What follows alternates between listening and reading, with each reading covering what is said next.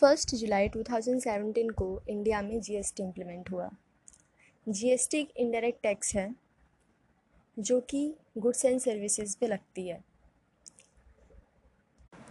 France ऐसी पहली country थी जिसने जीएसटी को अपने इधर इम्प्लीमेंट किया इन 1954 और फ्रांस को छोड़ के Canada, Vietnam, Australia, Singapore, United Kingdom, Spain, Brazil, South Korea जैसे बहुत से कंट्रीज़ हैं ऐसे 160 कंट्रीज़ हैं जिन्होंने अपने इधर जीएसटी को अपनाया।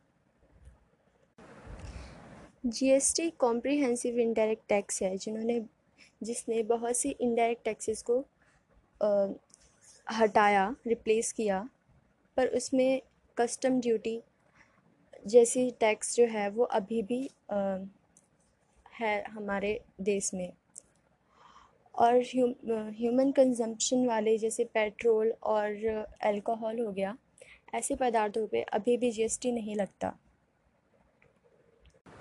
तो एक ट्रेडर है उसने गुड्स ख़रीदा टेन थाउज़ेंड का और उसने उस पर आई जी एस टी पे किया एटीन परसेंट तो टेन uh, थाउज़ेंड का eighteen percent means one thousand eight hundred और उसी ने उसने उसी गुड्स को फिफ पंद्रह हज़ार में बेच दिया, उस पर भी उसका आई लगा। मीन्स जब उसने ख़रीदा तो उस पर इनपुट जीएसटी लगा और जब उसने बेचा तो उस पर आउटपुट जीएसटी लगा।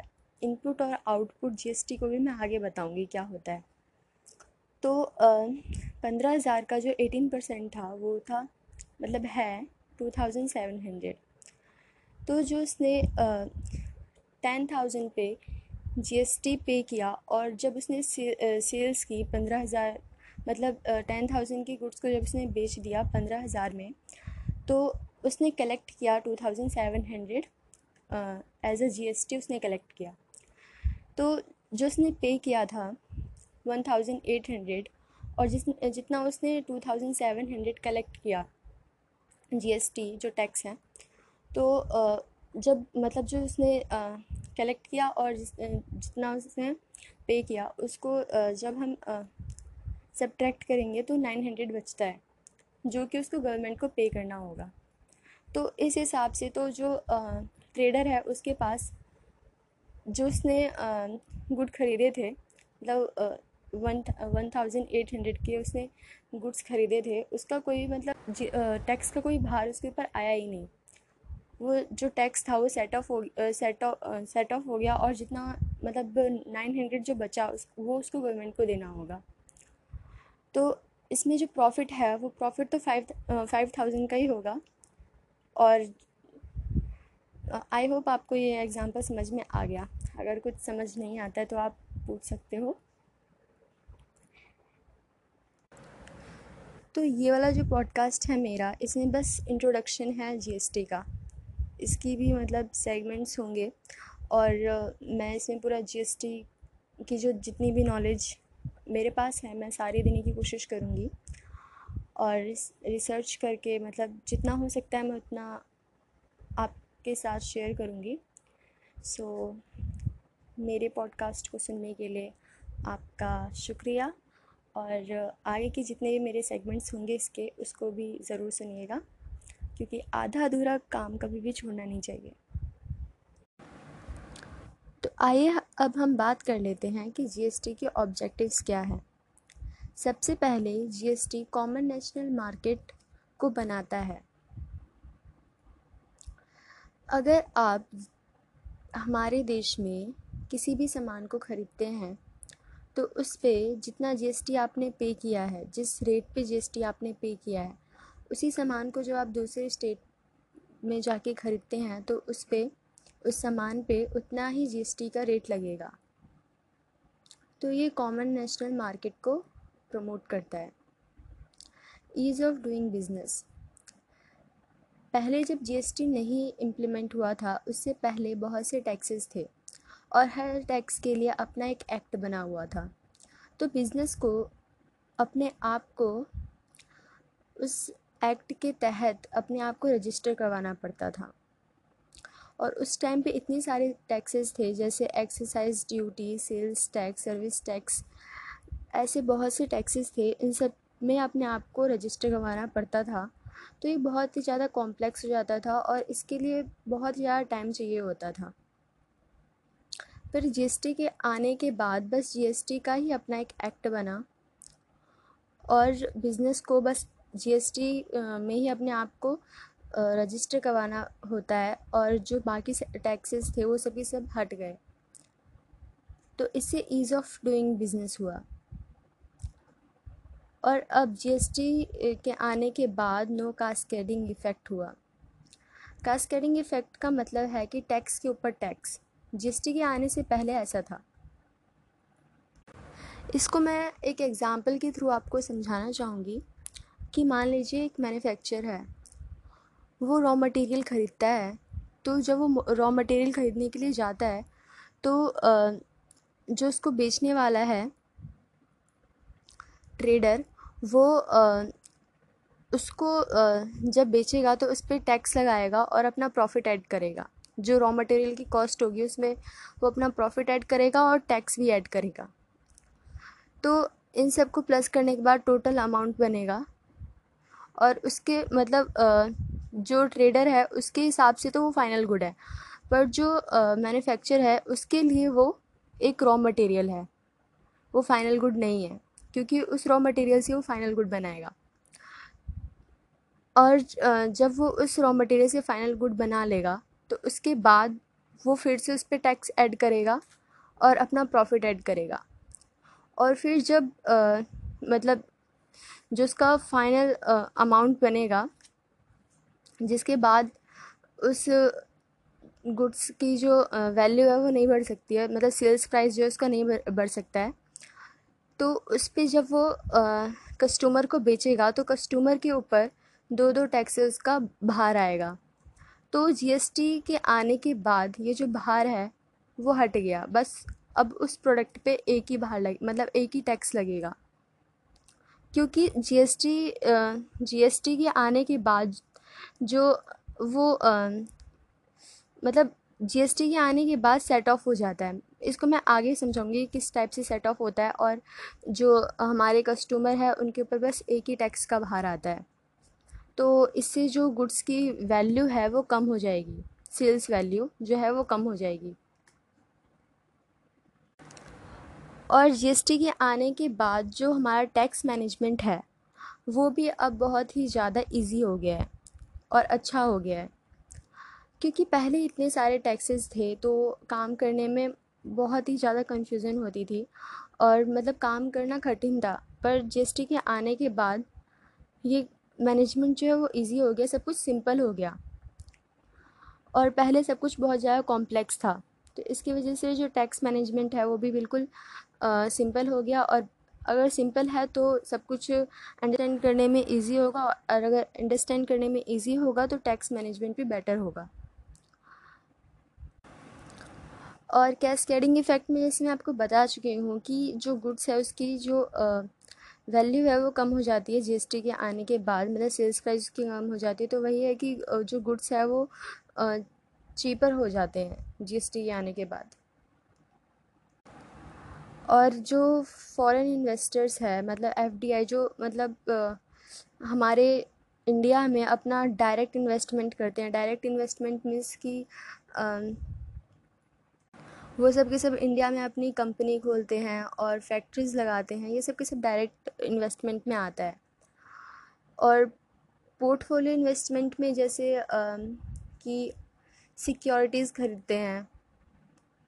मतलब वो सब के सब पूरा का पूरा इन्वेस्ट नहीं करते हैं। जैसे शेयर्स ख़रीदना हो गया, वो हमारे पोर्टफोलियो इन्वेस्टमेंट में आता है।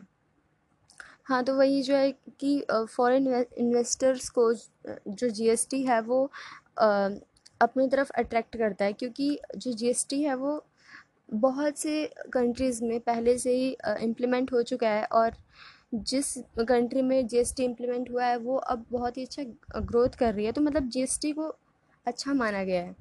तो इसीलिए जो फॉरेन इन्वेस्टर्स है, उसको जीएसटी अपनी तरफ़ अट्रैक्ट कर रहा है।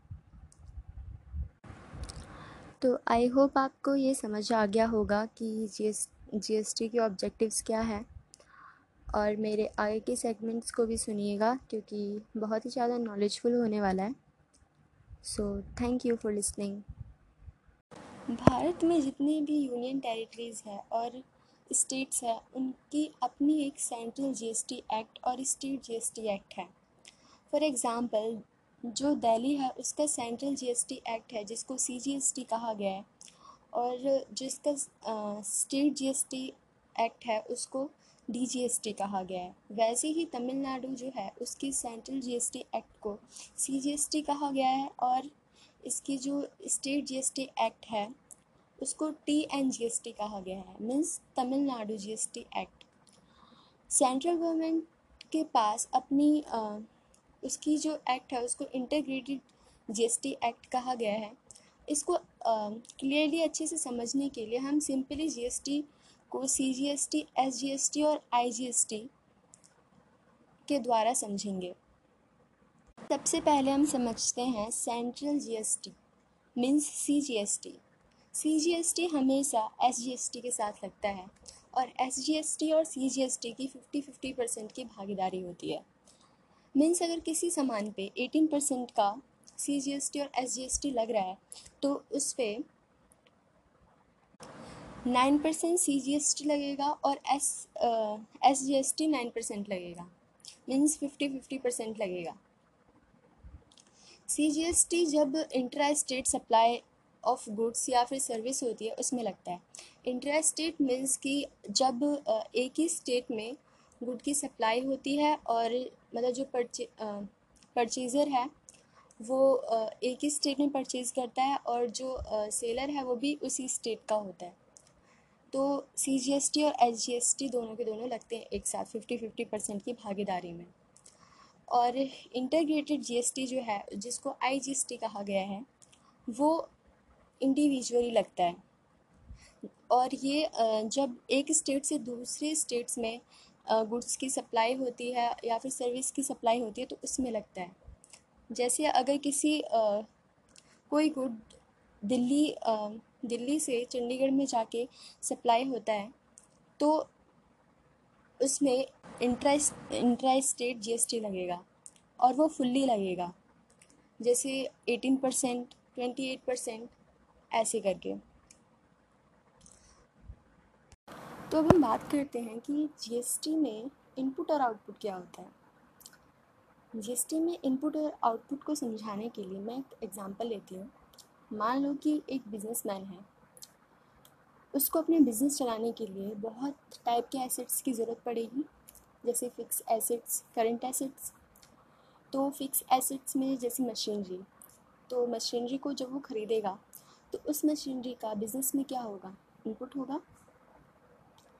और जब वो उस मशीनरी के थ्रू गुड्स बनाएगा, जिसको उसको बेचना है, जो करंट एसेट्स में आएँगे तो वो जब उस गुड्स को बेचेगा तो उस गुड्स का क्या होगा? उस बिज़नेस में से आउटपुट होगा। तो इनपुट और आउटपुट इसी टाइप से होता है। और सी जी एस टी में इनपुट और आउटपुट और एस जी एस टी में इनपुट इनपुट और output I G S T में इनपुट और आउटपुट किस टाइप से होता है, इसको मैं बताती हूँ। एक और एग्ज़ाम्पल लेते हैं कि एक मैन्युफैक्चर है जिसको हम ए नाम देते हैं और एक ट्रेडर है, जिसको हम बी नाम देते हैं। तो मैन्युफैक्चर को रॉ मटेरियल की ज़रूरत होगी तो वो किसके पास जाएगा? बी के पास जाएगा, जो ट्रेड ट्रेडर है, जो कि रॉ मटेरियल का ट्रेड करता है। तो मैन्युफैक्चर जब उसके पास जाएगा और रॉ मटेरियल ख़रीदेगा तो रॉ मटेरियल का उसके बिज़नेस में क्या होगा? क्या होगा? इनपुट होगा? और अगर हम बी के प्रोस्पेक्टिव से देखें तो उसके आ, उसके बिज़नेस में से तो वो मतलब जिस चीज़ की वो ट्रेडिंग कर रहा है उसमें से तो आ, वो जो रॉ मटेरियल है वो निकल रहा है आउटपुट हो रहा है। तो ए के परस्पेक्टिव से वो इनपुट है और जो बी है उसके परस्पेक्टिव से वो क्या है आउट है। और दोनों के दोनों एक ही स्टेट में हैं। ये भी हमने आ, मतलब एग्जम्पन है कि वो दोनों के दोनों एक ही स्टेट में एक ही स्टेट मीन्स हम ऐसे ले सकते हैं कि दिल्ली में है ठीक है? तो एक ही स्टेट में तो दो दो मतलब जीएसटी कौन कौन से लगेंगे? एक सी जीएसटी और एक एस जीएसटी लगेंगे। सो so, जो ए है जिसमें इनपुट हो रहा है तो उसमें कौन सा लगेगा? उसमें इनपुट सी जीएसटी और इनपुट एस जीएसटी लगेगा। और जो बी है उसमें आउटपुट सी जीएसटी और आउटपुट एस जीएसटी लगेगा। सो so, uh, इसी टाइप से uh, अगर हम ए को और बी को दो अलग अलग स्टेट में लेते हैं कि एक दिल्ली में है और एक हम हमारा ले लो यूपी में है तो उस उसमें क्या होगा? उसमें आई जी एस टी लगेगा। ठीक है? Means inter state G S T बस ऐसी बहुत सिंपल है ये। बस इतना ही कॉम्प्लेक्स सा कभी कभी लगता है, वैसे है बहुत सिंपल सो आई होप आपको समझ में आ गया होगा और थैंक्स फॉर लिसनिंग इट क्या आपको पता है जीएसटी में ऐसे केसेस भी है जिसमें जीएसटी चार्ज या तो सेलर पे लगता है और तो कंज्यूमर पे लगता है? तो आज हम बात करते हैं कि ऐसे कौन कौन से केसेस होते हैं और इनको बोलते क्या हैं। तो सबसे पहले हम बात करते हैं कि रिवर्स चार्ज क्या होता है। रिवर्स चार्ज के बारे में आपने ज़रूर सुना होगा। रिवर्स चार्ज का मतलब होता है कि जीएसटी केवल कंज्यूमर पे लग रहा है। मीन्स जीएसटी जो पे कर रहा है, वो सिर्फ़ कंज्यूमर पे कर रहा है सेलर नहीं। तो इसके कुछ एग्जांपल्स हैं जिसमें ये अप्लाई होता है। Payment of fee to lawyer payment for use of copyright purchase of goods and services by registered person from unregistered person transport of goods insurance commission and sponsorship तो जैसा कि मैंने आपको शुरू में बताया था कि जीएसटी जो है वो सेट ऑफ़ होता है। तो जीएसटी किस टाइप से सेट ऑफ़ होता है, इसको मैं अभी बताती हूँ आपको। सबसे पहले जो इनपुट आईजीएसटी है, वो आउटपुट आईजीएसटी के साथ सेट ऑफ़ होगा। फिर उसके बाद जो मतलब उसमें भी अगर बैलेंस बच जाता है। जैसे मान लीजिए कि आईजीएसटी जो है, वो हमारा है इनपुट आईजीएसटी वो है वो है फाइव हंड्रेड ठीक है? अब वो इनपुट वाला जो आई जी एस टी वो सबसे पहले आउटपुट वाले के साथ ही सेट ऑफ़ होता है आई जी एस टी के साथ। अपनी कैटेगरी के साथ ही वो पहले होगा ना, इसलिए। तो जो आई जी एस टी वाले अकाउंट में उसका सिर्फ़ गया थ्री हंड्रेड फाइव हंड्रेड में से। अब बचा कितना? टू हंड्रेड तो टू हंड्रेड जो बचा है, उसको अब वो कहाँ पे सेट ऑफ़ करेगा? आई जी एस टी वाले अकाउंट में output I G S T वाले अकाउंट में सिर्फ़ थ्री हंड्रेड तक ही जा सकता था, जो उसने डाल दिया। अब वो बाकी का कहाँ पे डालेगा? तो इसीलिए अब ऑप्शन आता है C G S T output C G S T का और output S G S T का। तो अब वो जो बचा हुआ बैलेंस है, उसको output C G S T में डालेगा और output S G S T में उसके बाद डालेगा। ये एक प्रिस्क्राइब्ड ऑर्डर में चलता है। ऐसा नहीं कर सकते कि हम input I G S T को पहले output S G S T के साथ सेट ऑफ़ कर दे। ऐसा नहीं हो सकता। Input I G S T पहले आउटपुट आई के साथ ही सेट ऑफ़ होगा, फिर उसके बाद output C G S T के साथ सेट ऑफ़ होगा। और उसके बाद एस जी एस टी के साथ सेट ऑफ़ होगा। अब हम बात करते हैं कि input C G S T किस किस के साथ सेट ऑफ़ हो सकता है। तो input C G S T पहले अपनी कैटेगरी के साथ ही होगा set off means output C G S T के साथ, और उसके बाद वो आई जी एस टी के साथ सेट ऑफ़ होगा। जैसे मैंने आपको आई जी एस टी में फाइव हंड्रेड का एग्ज़ाम्पल दिया था, वैसे ही डिटो सी इनपुट टी में भी ऐसे ही चलेगा। अब हम बात करते हैं input S G S T की तो input S G S T जो है, वो भी पहले output S G S T के साथ सेट ऑफ़ होगा, उसके बाद output I G S T के साथ सेट ऑफ़ होगा। वैसे, जो मैंने आपको अभी बताया, उसमें आपके दिमाग में ये क्वेश्चन शायद ज़रूर आया होगा कि इनपुट ही क्यों आउटपुट के साथ सेट ऑफ़ होगा? आउटपुट आउटपुट भी तो इनपुट के साथ सेट ऑफ़ हो सकता है। मीन्स हमेशा जो input I G S T है, वो सारी सारी output I G S T output C G S T output S G S T के साथ ही सेट ऑफ़ क्यों होगा? Output I G S T input I G S T input C G S T input S G S T के साथ भी तो set off हो सकता है। तो ऐसा नहीं हो सकता। इनपुट आईजीएसटी ही इनके साथ सेट ऑफ़ होगा। और ऐसा इसलिए क्योंकि इनपुट कब होगा? जब जो सेलर है, वो भी पहले मतलब कुछ रॉ मटेरियल ख़रीदा होगा। मतलब कहीं ना कहीं से जो चीज़ की वो अभी मतलब सेलिंग कर रहा है, उस चीज़ को तो उसने कहीं ना कहीं से ख़रीदा ही होगा। उस पर भी उसने इन्वेस्ट किया होगा तो उसमें भी उसने टैक्स दिया होगा। तो इसीलिए उसने जो टैक्स दिया होगा, उसको वो सेट ऑफ़ करेगा। मीन्स हमने जो पैसा खर्च किया है, ठीक है तो हम उसको कम करने की कोशिश करेंगे ना। क्योंकि सेलर ने तो पहले पैसे खर्च कर दिए मीन्स टैक्स दे दिए। अब उसको उस चीज़ को कम करना है। ठीक है? इसलिए इनपुट जो है वो आउटपुट के साथ होगा। सेट ऑफ़ तो चलिए अब हम बात कर लेते हैं कि जीएसटी कितने स्लैब होते हैं और कितने कितने परसेंट पे होते हैं। तो जीएसटी का सबसे पहला स्लैब पाँच परसेंट पे होता है। सेकंड स्लैब ट्वेल्व परसेंट पे होता है। थर्ड स्लैब एटीन परसेंट पे होता है और चौथा स्लैब ट्वेंटी एट परसेंट पे होता है। और जीएसटी टैक्स ज़ीरो परसेंट भी लगता है। वैसे जिन पे ज़ीरो परसेंट जीएसटी लगता है, वो है grain milk bread fruit vegetable salt Condon raw material and non veg जो रॉ नॉन वेज होते हैं, उस पर जैसे आप चिकन ख़रीदोगे, जो बिना कुक है मतलब आप जैसे शॉप पे जाके कच्चा चिकन ख़रीदते हैं, वो। उस पर ज़ीरो परसेंट का जीएसटी लगेगा। ये थी ज़ीरो परसेंट जीएसटी गुड्स की बात। अब सर्विसेज़ कौन कौन से हैं? तो जीएसटी में ज़ीरो परसेंट जिस पे जीएसटी लगता है, सर्विस, वो है local train, metro travel, hotel and lodge. चलिए अब हम बात कर लेते हैं कि जीएसटी फाइव परसेंट कौन कौन सी गुड्स एंड सर्विसेज़ पे लगता है। तो फाइव परसेंट जो जीएसटी है, वो tea coffee cooking oil LPG gas for home and branded grain जो पैक जो पैक होता है, वो और कैरेसिन ऑयल उस पर लगता है हमारा पाँच परसेंट का जी एस टी अब हम बात कर लेते हैं पाँच परसेंट की सर्विसेज़ पे कौन कौन से हैं.